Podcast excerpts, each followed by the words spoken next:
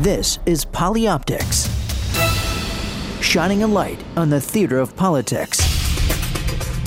And now, from New York, here's Josh King. Thanks for joining us as we pull back the curtain on the events that shape American politics and drive the images and headlines. Polyoptics, the only show of its kind on the air today, and you hear it first on POTUS. This week, London again. Clear skies, warm weather, the city in all its glory. Better here than in New York, a cesspool of mayoral mudslinging, and most of it coming from staff. Let's hear first from the candidate himself, Anthony Weiner, in his latest TV ad. You know, sometimes people say to me, you know, you, this campaign is pretty rough. You may want to quit. I know that there are newspaper editors and other politicians that say, boy, I wish that guy Weiner would quit. They don't know New York. Certainly don't know me. Um, quit isn't the way we roll in New York City. We fight through tough things. We are a tough city. There are people all around New York City who get up in the morning with a pretty tough day ahead of them and they don't quit. But it's really not about the campaign and not about the candidates, and this isn't about me. This is about helping New Yorkers because they understand this is about them. And now let's hear from the candidate's staff. Handed to Talking Points memo, they had the brass to publish the unredacted appraisal of Anthony Weiner's campaign intern, Olivia Nuzzi, as performed by his communications director, Barbara Morgan, from which I shall soon quote. And as I do, I will warn our producer, Katherine Caperton, to ready the bleep button.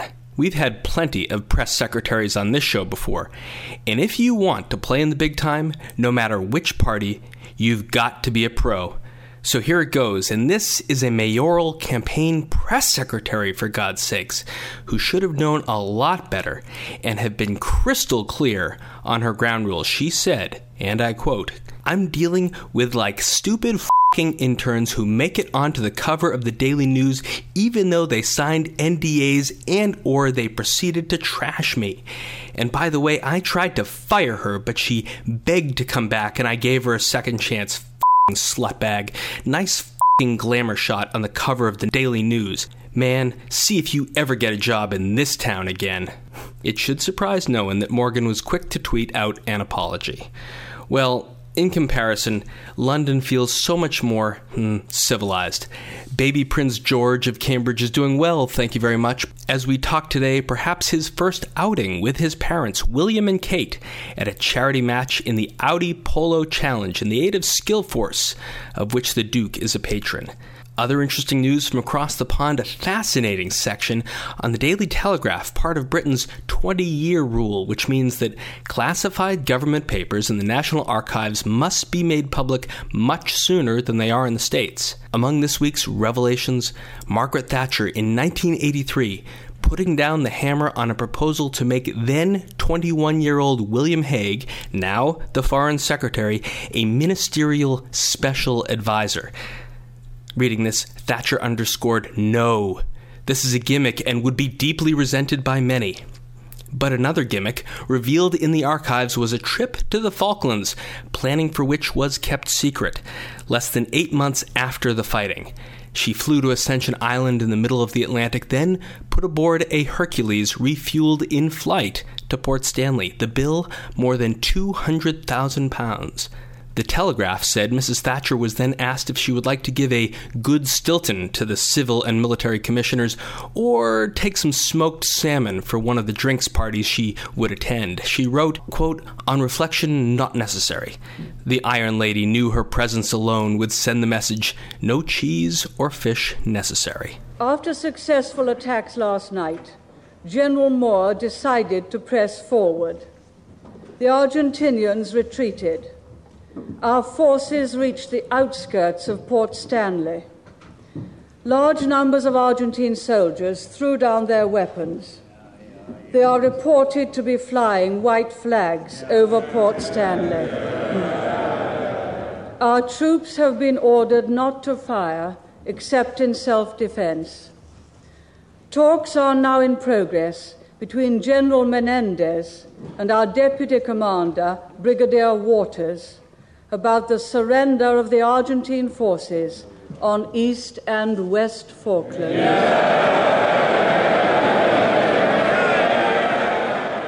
Okay, with that done and dusted, as they say over here, let's head back to the Rocky Mountains. This is our third conversation recorded at the Aspen Ideas Festival against the glorious backdrop of Ajax Mountain. Today, we've got an extended conversation with Professor Austin Goolsbee, the Robert P. Gwinn Professor of Economics at the University of Chicago's Booth School of Business. Austin is back in the Windy City following his long tour as President Obama's right hand on all things economic. The former chairman of the Council of Economic Advisors, the youngest member of the president's cabinet, the trajectory took Austin into the orbit of then State Senator Barack Obama. He has a fascinating angle of ascent. Now let's join our conversation with Austin Goolsbee in Aspen.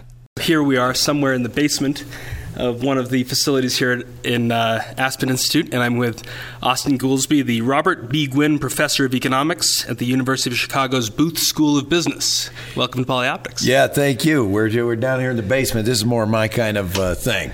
I was outside getting sunburn on top of my head, so the basement is more. It's more the academic speed. But growing up in Waco, certainly uh, hot sunshine is not something that uh, you're afraid of. Yeah, well, I was born in Waco, but uh, as a kid, they my parents moved out to Whittier, California, which is outside Los Angeles. So it doesn't get too hot over there. The weather's pretty much perfect.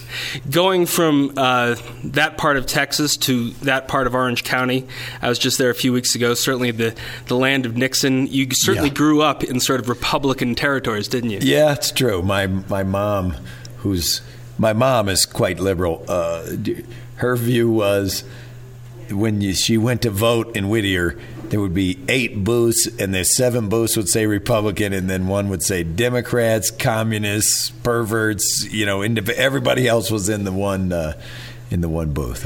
And that was the time of Ronald Reagan and Richard Nixon, and yeah, for a little little uh, little after Nixon, but uh, Ronald Reagan was was king of the day. That's for sure. What did the the work that your parents did growing up in in those circumstances teach you, and eventually lead you to Milton Academy across the country?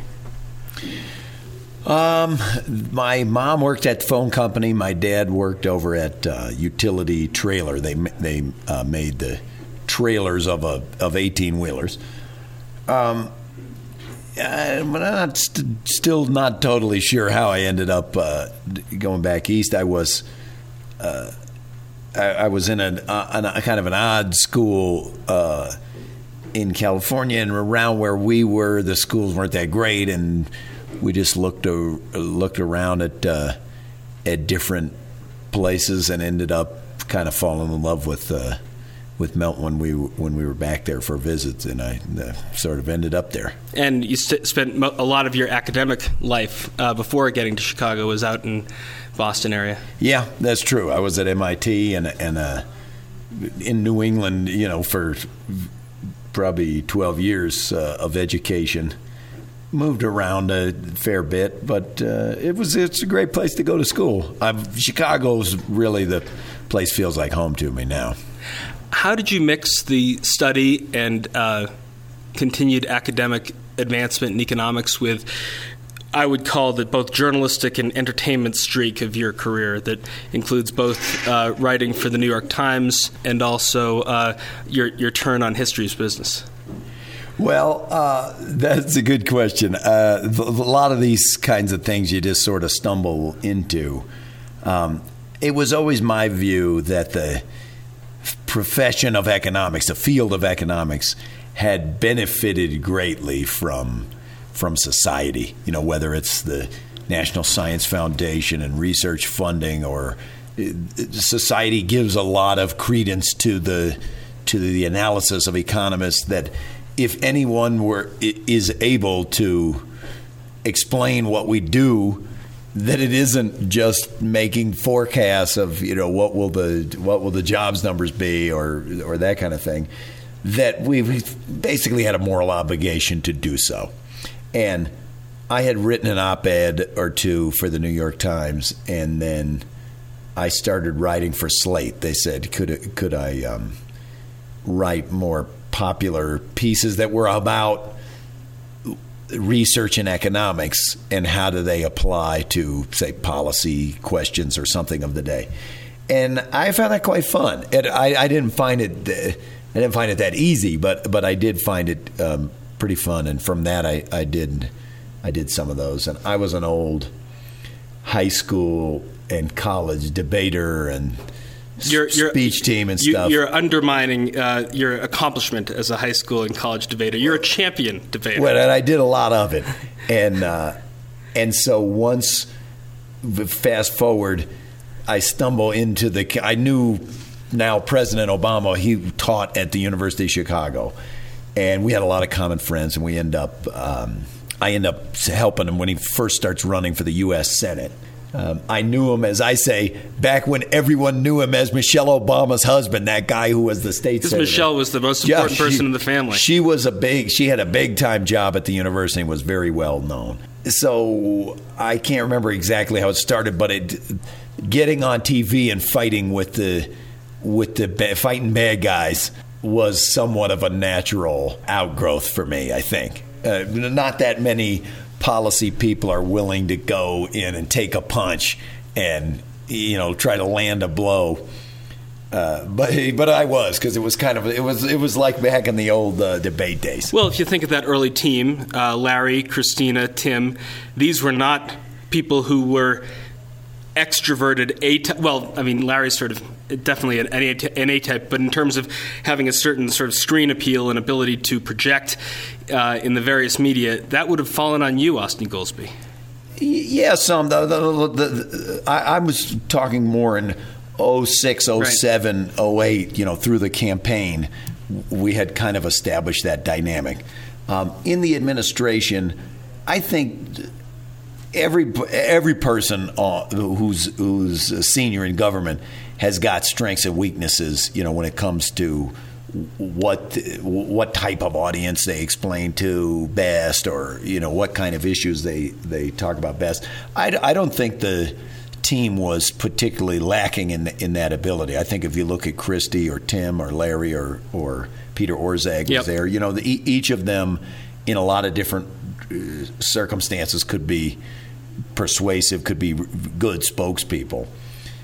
It was a little more. And Tim got a whole lot better as things went along, too. Yeah, I think that's true. Look, Yeah. as with anything, the more you do of a thing, the, the better you get. And the, Tim's advantage was to have a lot of content.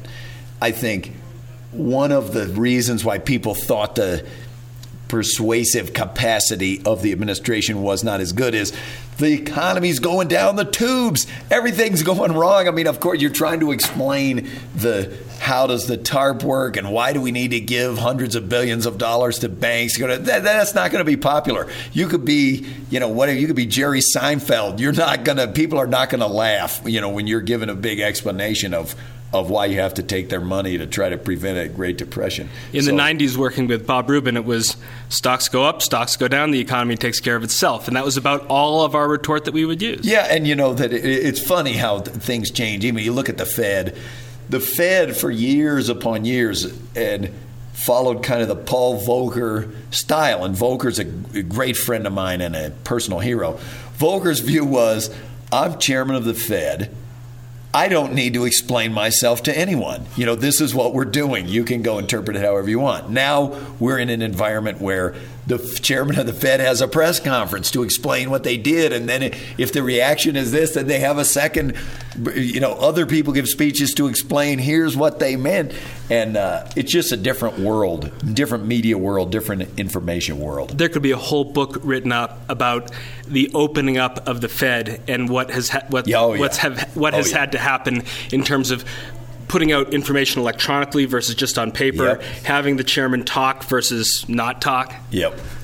Uh, Look, you, you see that in a minorest way. If you're chair of the Council of Economic Advisors, you get all the data, the economic data, the day before it comes out officially. And that is a market moving information so that everybody's very secretive about it and there's a league there's a list by law of who's allowed to hear the information before you know the president's allowed to get it the night before and the secretary of the treasury and it's but it's very limited distribution list Back uh, when you were a uh, debater, you actually took on Ted Cruz, which is I, I think, one of your championship rounds. Is that right? Yeah, it, it was. Um, he was a year younger than me. He was at Princeton, and we were the. My partner was a guy named David Gray, who's a minister now in uh, in D.C. And we were the national debate team of the year, and uh, and Ted Cruz and his partner took second. So it wasn't uh, it wasn't just one tournament. It was a it was basically the over the course of the season. Uh, but it was it was pretty funny to see how people turn out or you know what what they end up. But now when I see Senator Cruz giving his speeches, uh, that's exactly what he used to talk like that too. He'd make that little gesture with his hand, you know. So it's uh, it's funny to see. Is there something about debate that is obviously great prep for uh, your ability to communicate on the world stage? Uh, I know probably. Um, sometimes it's hard to say. I think. Do people get into debate who are a certain way, and then those types of people end up doing other types of things like that, or is it debate that makes them that way? Uh, and I think most people who are friends with or know debaters, they've been asking themselves, like, why are they like this? Um, I think for sure most of the stuff that I did was public policy oriented. It's kind of what got me into economics. I, I was doing that in high school, and I decided early on I'm, the thing I was most interested in was economics, and so it had a pretty big influence on on my career, basically. Um, and I would say just the articulating ideas and having discussion. Um, that's one of the center centerpieces of the campaigns of the government, um, really of many things. I mean, I, I think everybody who who gets into that stuff in high school, to some extent, is is happy they did so because because it, it ends up being useful. I'm I'm fascinated by this turn for you on history's business. How did that come about?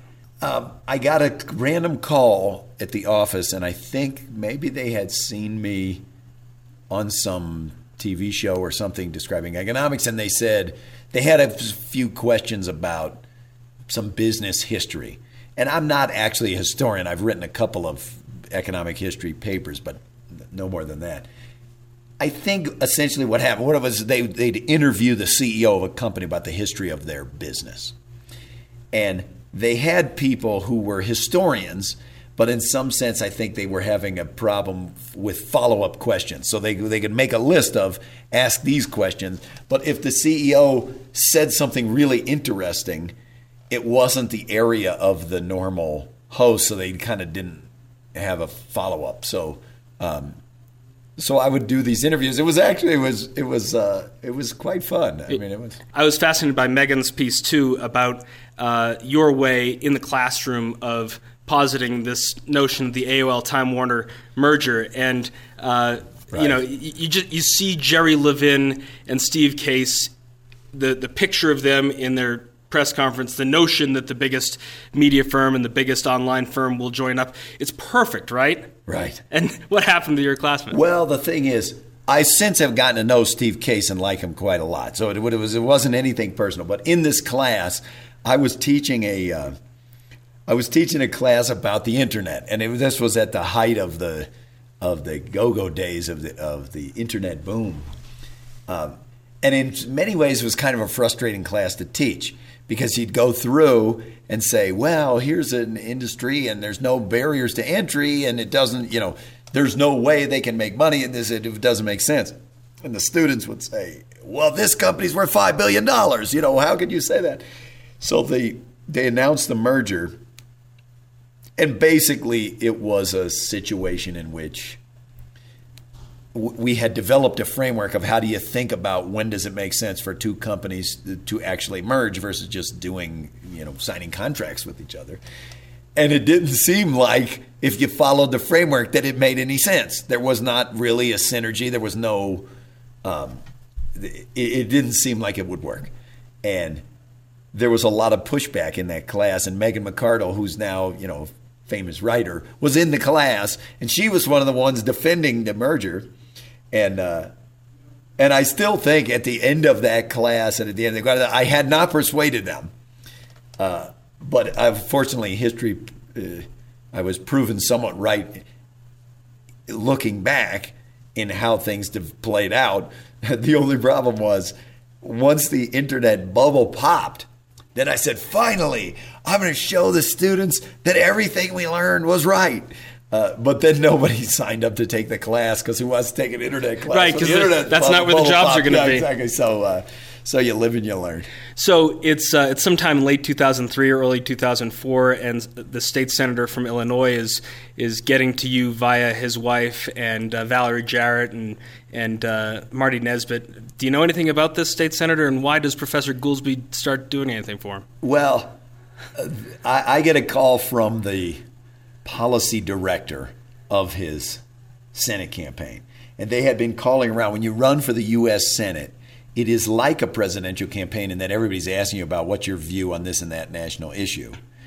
Um, but it's totally unlike a presidential campaign in that nobody wants to help you. you. So she had called all these people at the Kennedy School and various places, and they said, "We've never heard of this guy. You know, we have no idea if that person's going to win the primary. At least call someone from the state of Illinois." So a buddy of mine, Jeff Liebman at the Kennedy School, gave him my number, and they called me, and they said, "Would you could you help?" And I said, Yeah, I know this guy. That's Michelle Obama's husband. You know, he's friends with Valerie Jarrett. I know this guy. Uh, so I said, Sure, I'll help him out. And so I started sending them memos. They would send me, if some policy thing came up, they'd send to me, Do you think you can, you know, write up a one page or two page or whatever, describe what the issues are? So I started sending these memos from Professor Goolsbee. And, uh, and then Alan Keyes gets in the race. And Alan Keyes is like way such a bomb, major bomb thrower. And the first thing that happens is Alan Keyes at a press conference. So we don't even think he did it on purpose. If he's, he's, they ask him, What do you think about slavery reparations? And he says that he thinks we should follow the model of the ancient Romans and waive all the descendants of slaves from federal taxation for two generations. So they said to me, Can you figure out how much that would cost? And I said, I can't even begin to tell you how impossible it would be to figure this out. They said, Well, we need a number. So I said, All right, fine. You know, I can at least give you a spreadsheet that's defensible that you can say, Here's how we came up. And it was, I got the current population survey and what is income's growing and what taxes. So then I asked them, you know, do you want a net present value? Do you want me to just add up 40 years of numbers? And uh, so I said, look, if you, you do it this one way, I think it was like five trillion. And, and they said, oh, perfect. That's exactly what they were like. This five trillion dollar plan. So um, then at at one point, Keyes proposes replacing the income tax with a sales tax and exempting all housing, food, clothing, transportation, senior citizens, and poor people, so that it won't be regressive. And they asked me to figure out what the rate would have to be if they did that.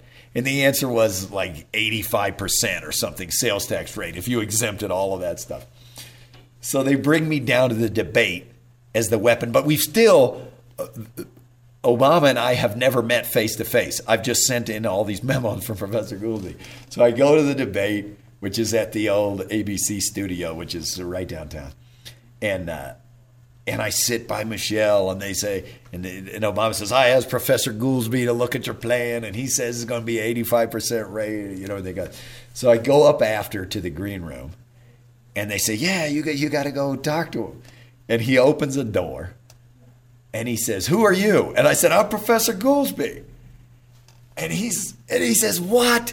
I thought I had a guy with a tweed jacket and a pipe. What? You don't look anything like a professor. And he said, And what is with Goolsbee anyway? And that's what I say. Well, look, you're telling everybody that you're the skinny guy with the funny name, and you stole my bit. That's been my bit for 15 years. And uh, so we just kind of got along from But your from ears are not as big as his, for the record. I, I don't know. So there are some people who say that's, that, that that's not true, but I appreciate you saying that. A guy who has spent his career studying all the great economists, figuring out the things that you're going to say. You said that you were introduced at some point to, to Larry Summers, so you understand sort of the modern guys as well, uh, and you're beginning to make those acquaintances.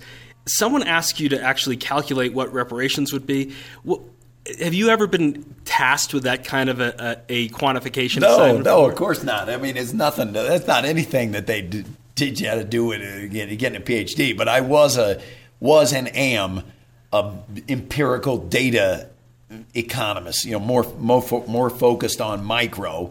Um, so it kind of was just a data question, and okay, fine, I know what the data sets are, and like with this sales tax thing.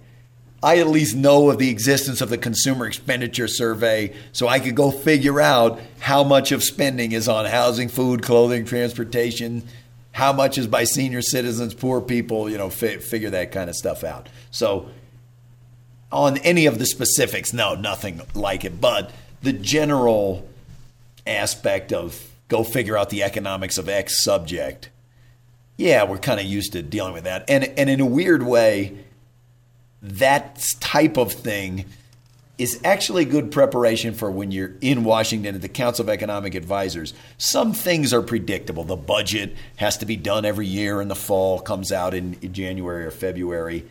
Uh, so there's a whole process around that. The State of the Union, there's a whole process. But then things come down the pipe that you don't expect. So we have a massive uh, oil spill in the Gulf. Well, not, nobody knows anything about offshore oil drilling or what are the impact of a moratorium on the economy or on the industry? And suddenly everybody's scrambling. Go figure it out. Go figure out what's the economic impact. Go figure out you know if we changed it in this way and that way you know what what would it do? So in a way that's it's kind of good preparation i would advise anybody who's going to go into policy to at least put themselves in some environment like that where the standard of evidence is way lower than in academics, but the time constraints are very intense because that's what it's going to be like. And in a campaign, that's also what it's like. After the break, more of our conversation with Austin Goolsbee, the Robert P. Gwinn Professor of Economics at the University of Chicago's Booth School of Business. SiriusXM's POTUS. Politics of the United States for the people of the United States. I'm Julie Mason. Hi, I'm Michael Smerconish. I'm Tim Farley. And every day we track all the news and events from Washington, D.C. and around the world. I love politics. We have discussions. And the best analysts in Washington. Just talking about politics, the serious and the absurd. And on POTUS, we'll give you news and analysis from inside Washington, D.C. With people who cover this story every day. That's the politics of the United States. SiriusXM's POTUS 124. Or listen on the SiriusXM app. History in the making. This is POTUS, Sirius XM 124. This is Josh King on Sirius XM POTUS Channel 124, and we're back at the Aspen Ideas Festival in Aspen, Colorado, with our conversation with Austin Goolsbee, the Robert P. Gwinn Professor of Economics at the University of Chicago's Booth School of Business. So it's July or August of 2004, and Senator Obama is, uh, State Senator Obama is saying uh, it's not the blue states of America or the red states of America. It's the United States of America. Uh, momentum starts to build for a run uh, that eventually begins in uh, early 2007. Uh, was the development of the economics team for Obama for America different from the uh, economics team for Obama for Senate? No, for a, quite a long time, the economics team was was absolutely identical. I Professor think I might have been the only economist he knew. Yeah, exactly. and uh, so he asked me in either late 06 or early 07, he said, Look, I'm really thinking about running. And is this something, and the campaign's going to be in Chicago. Is this something that you would be willing to spend a lot of time doing? And at the time, I said, "Well, I don't know. You know, my research is very important. I don't know if I could spare the time." And it was my wife who said, "Look, you always you always liked this guy. You always said he was really impressive. If he runs for president and he loses, which he probably will. I mean, he's coming out of nowhere, and it's whatever. But the campaign was right here in your hometown. Would you be kicking yourself for not having done it?" And I said, "Yeah, I probably would." And she said, "So fine. So take the year. You know, write one less paper. Take the year and work on it." Yeah. Meanwhile, five years later, you know, it's uh, it did that. But I just kind of stumbled into it really, and uh, I think everybody who knew him from way back then, in a way, you wouldn't have expected this, but in a way, you, you're not really surprised. I mean, he he really was always quite impressive, really serious, really able to pick up on issues rapidly, um, and just had had really good judgment. So, I, so uh, if you'd have told me then, here's what, the way it would end end up. For him, I wouldn't have been surprised. For me, I wouldn't have been surprised. You know that the way it turned out. President Obama has talked about this. Rahm has talked about this. Other people have written about it a lot. But uh, he wins the election uh, November 2008. Uh, transition begins. Obviously, briefings begin. The uh, Secretary Paulson is opening the kimono a little bit, as is the Treasury Department, and it's uh, it's a it's a train wreck. Uh, at least what you're seeing. What was it like for you in those in those months? Oh, it was horribly stressful. I mean, you your description exactly right. Um, now, Secretary Paulson had started talking to both candidates, McCain and Obama, as things were going along, because he knew, look, one of these guys is going to be the president, and we're in really deep trouble. Were you at that sort? Let's turn off the campaign meeting back at the in the cabinet room when McCain and No, th- now that um, that was only people from the Senate office, Okay. um, who were at that meeting, because that wasn't a camp that was that was that wasn't, Wasn't a technically a campaign event. yeah. But over the course of the summer, the late summer, and then as you go into September and Lehman and, and those things, we had organized for the campaign quite a group of, of advisors, you know, Warren Buffett and Larry Summers and Bob Rubin and Paul Volcker, and, and it's just like a, major all star group. And we had these emergency phone calls. Um, you know, it started being practically every weekend. It'd be two o'clock in the morning. You know, everybody got to get on the phone. What are we going to do? So, fast forward to December. Okay, now it's totally clear to the economists. It's not yet in the data. Sometimes people have a hard time remembering, but back then, the data had not yet come out on the economy. So the financial markets had collapsed, but there were people saying, this is all Wall Street's problem. And there were people saying, good, you know, they should be, they're in trouble and they deserve to be in trouble. It hasn't affected everybody else. But that was only because the data comes out with a one to three month lag. So the economists looking at the source data, we knew this thing is going to be epically horrible. But the public perception was not yet the, oh my God, what, you know, are we going to be okay? So we have the first big transition meeting after they, there was a transition before they had named who were going to be the, the office holders. But after they'd named Summers, Geithner, Volcker, Orszag, everybody, Romer, everybody, they had a big meeting in Chicago.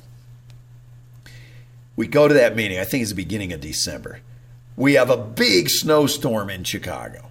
So all of these leading officials, there are no taxis. You can't get a taxi from the airport. So you got Paul Volcker, who's 80 years old and six foot seven, taking the L, traipsing through a foot of snow to get to get over to the GSA building where the transition is.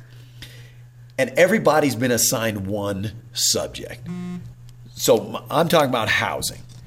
I say housing's horrible. Prices are down 25%. You got 30% of the country's underwater. It may go down another 10 or 15%. Impact on consumer balance sheet is catastrophic. Nobody knows what's going to happen. There's never been anything like this. Whew. Okay, go to the next one. Christy Romer says GDP is going to shrink at the fastest rate of decline of our lifetimes. We're going to need the biggest stimulus in American history, bigger than the New Deal.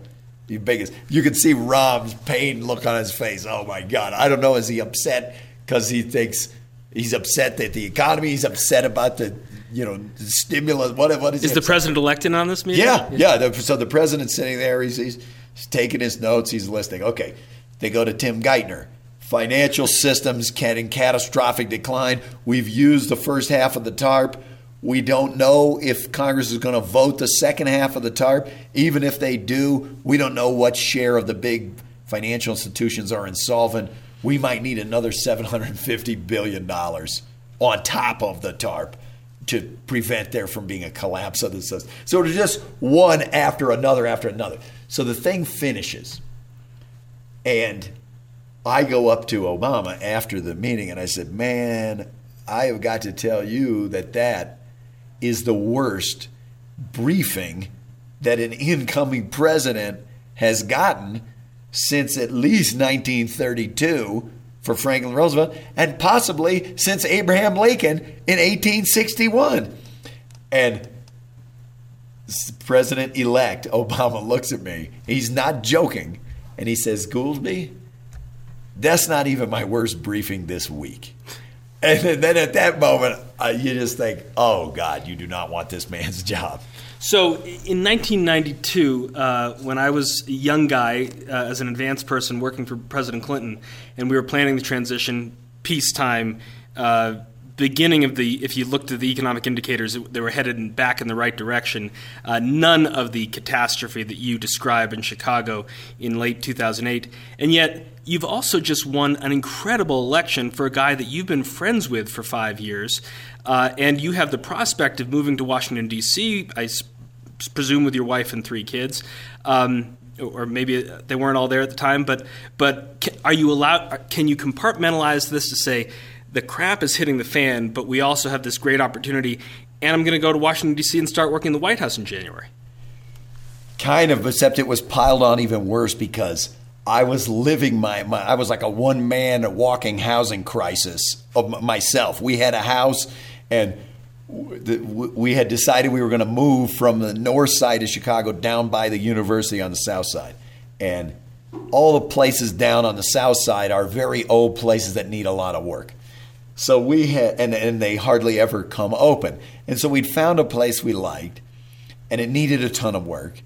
And and I said, well, you know, it's just going to be for a few months. We'll just have two houses for a few months, and then we'll just sell the other house. We'll move right in, and everything will be fine.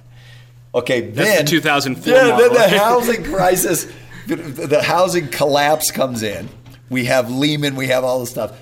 So then we're putting our house on the market and, and I'm starting to get there. I'm like, you know what? Let's just sell this house. Let's get let's we've got to get to one house. And then uh, nobody can buy a house because no one can get a mortgage. So now I'm thinking, oh geez, what, what are we going to do? But our the old house that we bought is is still not done.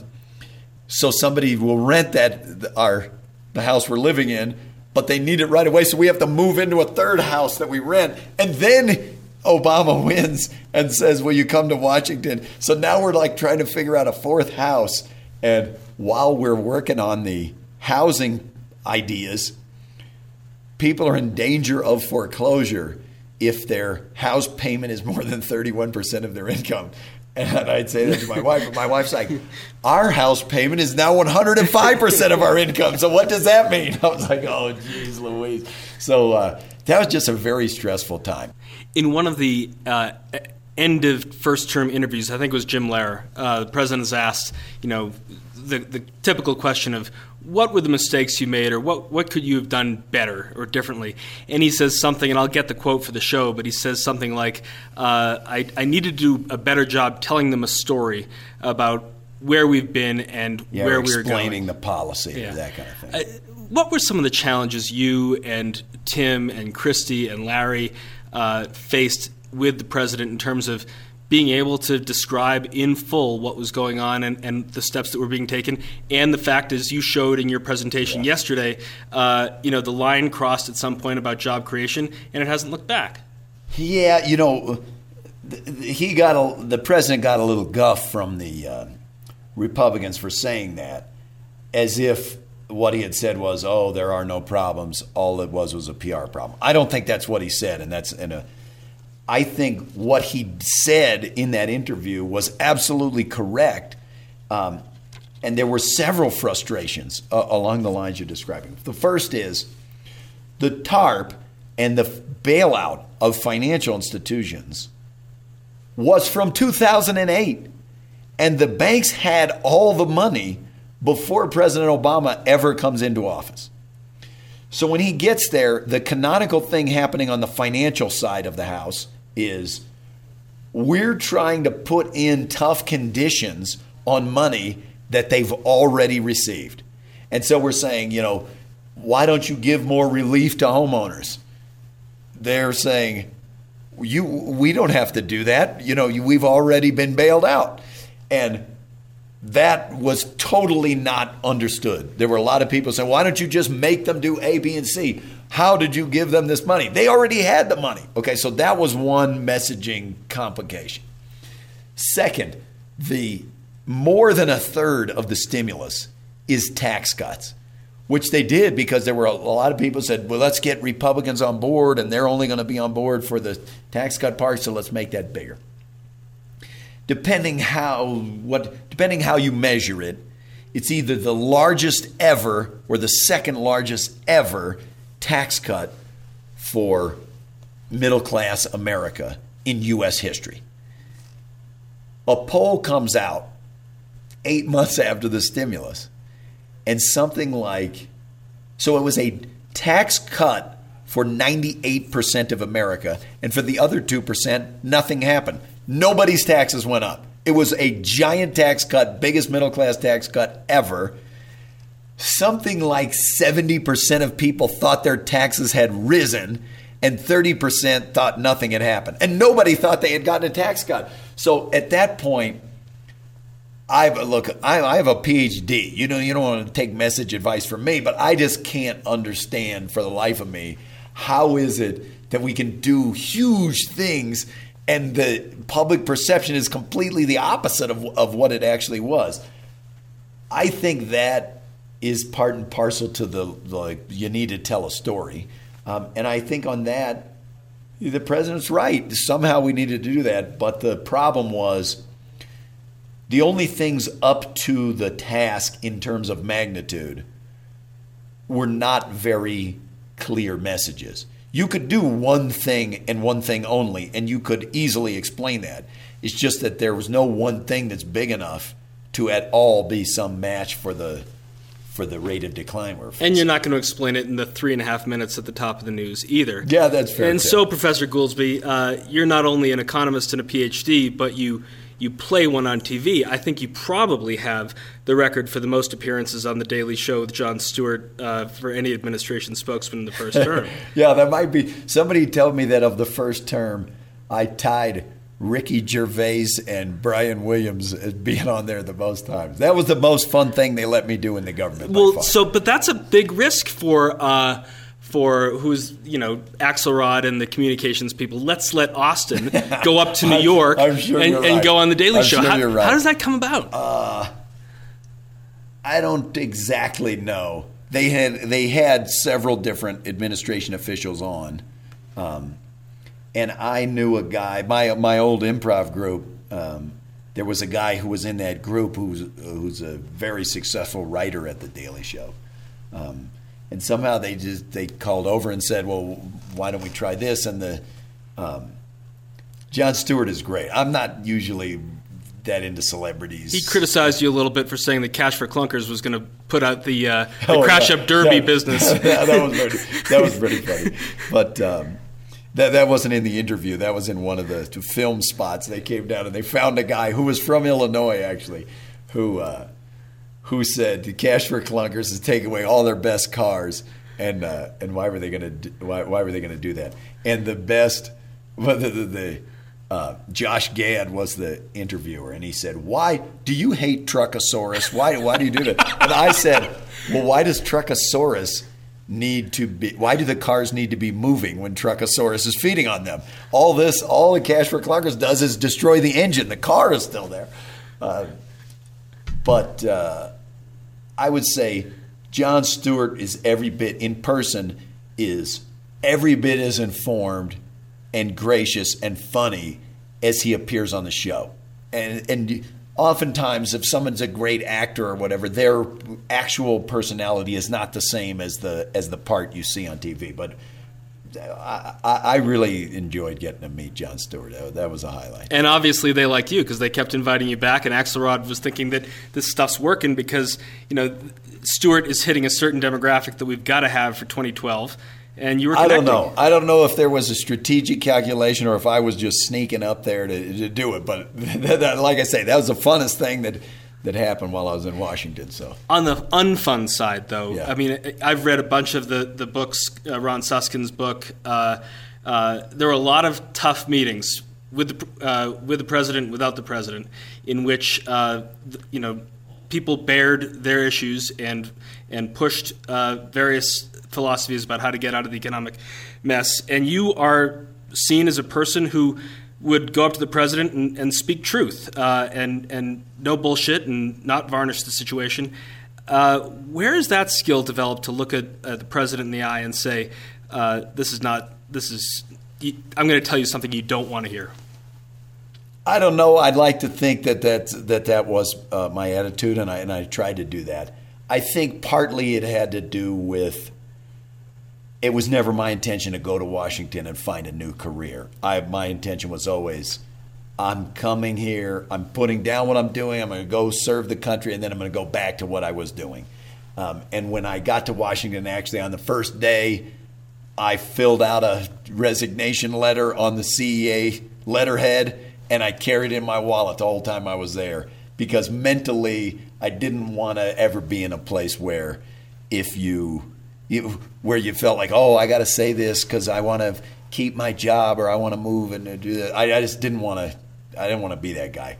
And I think for me that worked. For for other people that maybe that wouldn't, but being able to have a little distance. I mean, what was the worst they're going to do? They're going to send me back to Chicago. Chicago's like paradise. I mean, I I've, I had no problem. Uh, I thought for sure that uh, my I thought for sure my mouth would get me fired when, when I was in the government. Just that I would be too outspoken and I would make somebody mad enough. Uh, somehow I, I made it through without being fired. I still don't totally understand how, but Your departure was preceded uh, by another member of the original crew, the chief of staff, Rahm Emanuel. You gave him a pretty special gift upon his departure. How did you hear about that? Yes, Rahm was always um, obsessed, really, with these Asian carp, this invasive fish species. Was that in the Great Lakes, or well, it's not in the Great Lakes, but it's moving its way up through the Mississippi, the Illinois River, and if it gets into the Great Lakes, um, they're very afraid that it could wipe out, you know, the ecosystem, whatever. And if it gets into the Great Lakes, where it would happen is in the city of Chicago, where the Chicago River locks intersect with Lake Michigan, and that's why Rahm was always um, quite concerned about it. So, Rahm once gave a dead fish to a pollster who he was mad at, um, and so when he left to go run for mayor, I called all around and I located a guy to send me a dead carp, which I then brought to the senior staff meeting at the White House. You had to first make it through the West get it Exec through the Drive, right? Security, yeah, the, the barricade and the Secret Service dog sniffed it, and you know, gave me a hard time, but they uh, they let me bring it through, and I and I and I wrapped it in a nice box, and and I said. Uh, I said, Rahm, you know, all the policy people got together and we got you this present because we wanted you to know how we felt about you. And he was like, Really? You got me this present? And he opens it up and, you know, with a little more colorful language, This is a dead fish. I said, No, it's not, it's not just any dead fish, Rahm. This is a dead carp, which, and, and it's not from the city of Chicago. You can't even find this thing. And, uh, So Rahm eventually got his own dead fish thanks to yeah, Austin he got a dead fish, but actually his chief of staff called my chief. There's a guy whose job is chief of staff to the chief of staff. That guy called my chief of Is staff. that Emmett Beliveau or someone before the Emmett? No, this is uh, John Sweeney. Yeah. And uh, and he says, uh, Rahm came back and told us what happened. That was one of the most thoughtful gifts anyone's ever given him.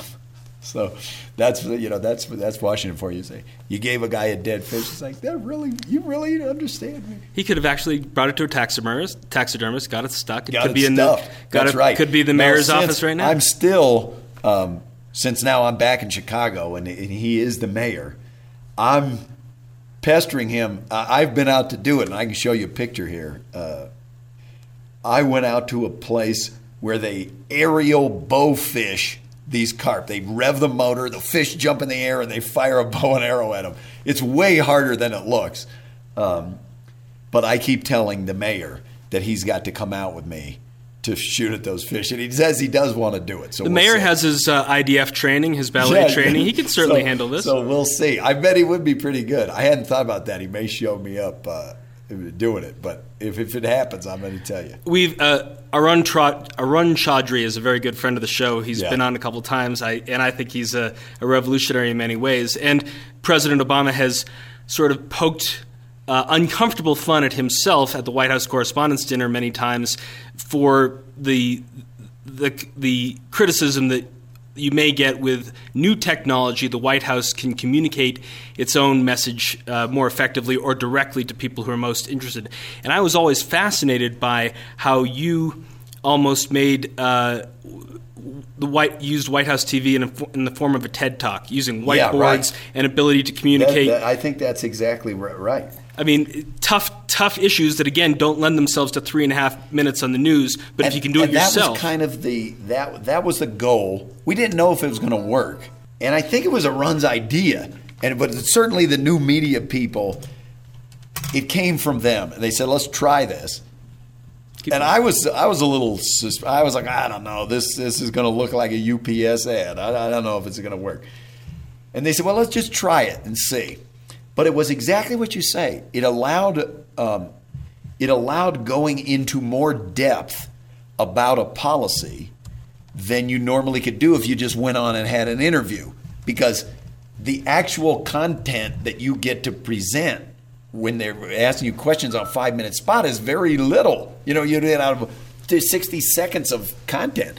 And this thing, you know, might be three to five minutes where you could go through. Here's what we did. Here's why we did it. It's A, B, C. You know, and be done. And uh, that was really good fun. And I, I, I think they should do more of those. They haven't, they haven't um, done as many, you know, since. Well, they don't quite have a Professor Goolsbee, who's. Professor. Goolsbee. I mean, you know, you, you have a passion for communicating. You have a passion for teaching. So obviously it was it was on display in your White House days. What's it like now to be back in academia?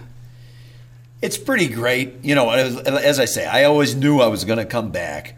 Um, it's really fun being back in the classroom and with the students and the MBAs. I mainly teach the MBAs.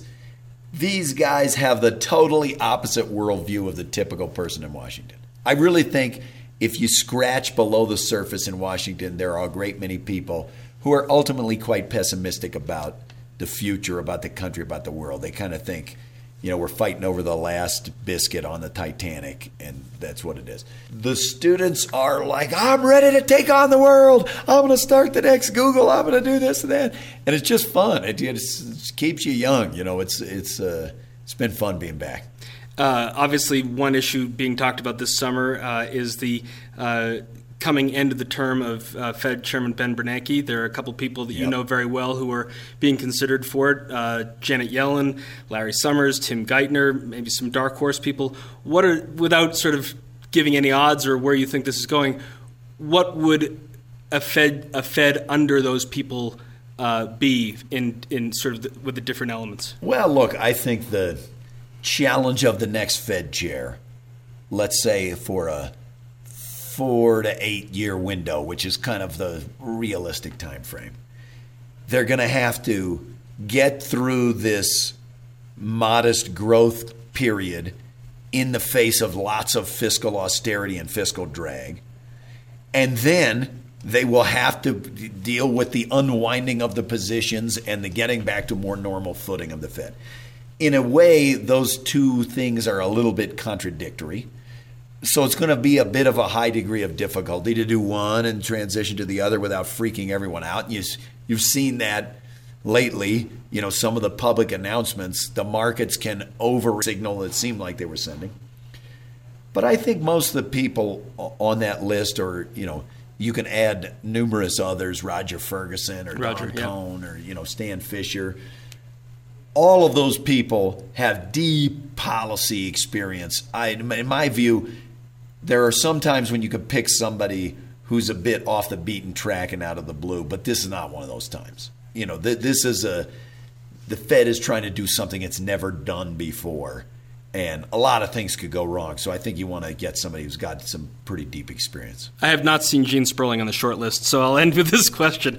Uh, you were long out of the White House, as was I, as the um, as Bob Woodward's most recent book came out, talking about the uh, negotiations with uh, House Speaker Boehner over the fiscal cliff. Uh, and uh, there was a brouhaha uh, uh, that came up between Gene and Bob in how it was being talked about after the book was published. Woodward uh, published an op ed in the Washington Post uh, talking about moving the goalposts, and Gene took to his keyboard and started rattling off emails to Bob Woodward. What did you think of that sort of dialogue as you looked at it from 1500 Well, first I laughed. yards the So, so the the money quote was Gene Sperling sent him an email. wasn't It was an upset email, and the line said, "You will regret writing this email." Now, Bob Woodward, as best I could tell, he got in public and said, and he didn't even say it was Gene Sperling because I think it would have undermined his case if they thought that. He said a White House, high level White House official sent th- sent me a threatening email saying I would regret writing this op-ed. Now, then it came out and I think Gene even said, Well, I was the person who wrote that. And if you know Gene, Gene is cares very passionately about this stuff. And there's no sense in which that was a threat. Gene was saying, You will regret this because you were wrong. What you said was not correct. So I sent Gene when that happened. I was like, Good for you, man. And I know you're tougher than any of these guys. You know, you're and uh, so the, I, I think Gene's he's he's had a good run. That was just one brouhaha. It turns out he he and and uh, Woodward, I guess, are are old friends Yeah. or something. And they said they're going to have up. dinner. Yeah, so they patched it up. So I think it was fine. But it was uh, it was pretty funny, and I and I was trying to get uh, I was trying to get Gene to sign up for like a UFC match or something uh, based on that.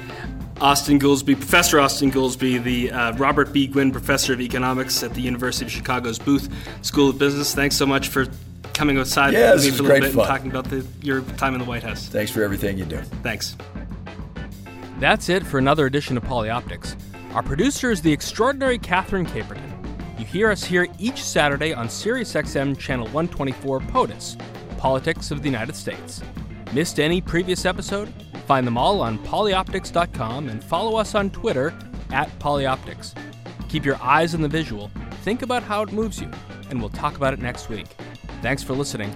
I'm Josh King, and you're on POTUS.